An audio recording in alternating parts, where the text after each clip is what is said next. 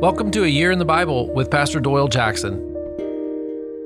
Day 240, Jeremiah chapter 51. When it looks hopeless, God is there. Day 240.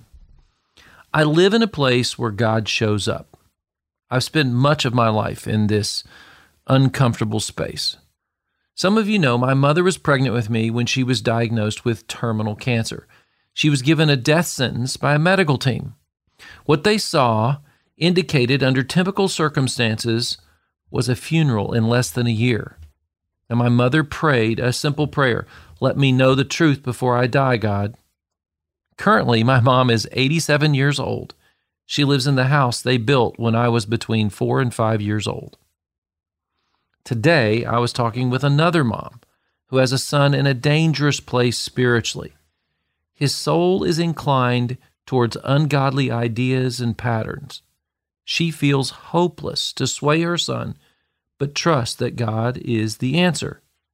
See, put your hope in God. Believe what Jeremiah says in Jeremiah 51:12. The Lord will carry out his purpose. Do you believe that God's purpose is the best thing for your life? The answer is yes. You know, I used to doubt that, but I have matured.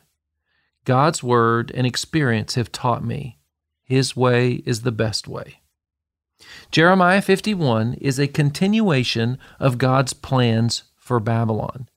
Jeremiah says, God has used Babylon like a weapon to discipline the nations in Israel but he is also going to correct mighty Babylon. As you read, you will hear his plans to punish her. This is what the Lord says See, I will stir up the spirit of a destroyer against Babylon and the people of Leb Kamai. That's the attackers. I will send foreigners to Babylon to winnow her and to devastate her land. They will oppose her on every side in the day of her disasters. So if you were a Jew in Babylon, you might be afraid. You might be afraid because now you're hearing Jeremiah's prophecy against Babylon. Great! We all get destroyed and carried off by another nation now that we're in Babylon. That's not what God is saying. He's saying, This is how I deal with those who reject me. I'm trying to turn Babylon's heart. Now, this is why he sent Jonah to Nineveh. God loves repentance, people who seek Him. God says, I deal with Babylon because she has dealt harshly with Judah, my beloved. I will not let her go unpunished. I will repay Babylon for all the wrong she's done to Zion. That's literally what it says. God is our defender. Put your hope in His love. Put your hope in that fact that I am is with you in a foreign land. Put your hope in God's justice and mercy. God will destroy the destroyer. Trust that God will deal with anything that tries to destroy you. Verse 56 A destroyer will come against Babylon. Her warriors will be captured, and their bows will be broken. For the Lord is a God of retribution, He will repay in full.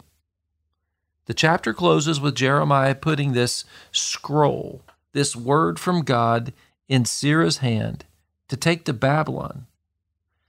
It's a hopeful letter from home. This is what God says I am with you. Let's pray. Father, thank you for seeing me through everything. I put my hope in you. In Jesus' name, amen. Let God's word cheer you up today and let me know how it's going. Email me at pastor at tcnd.org.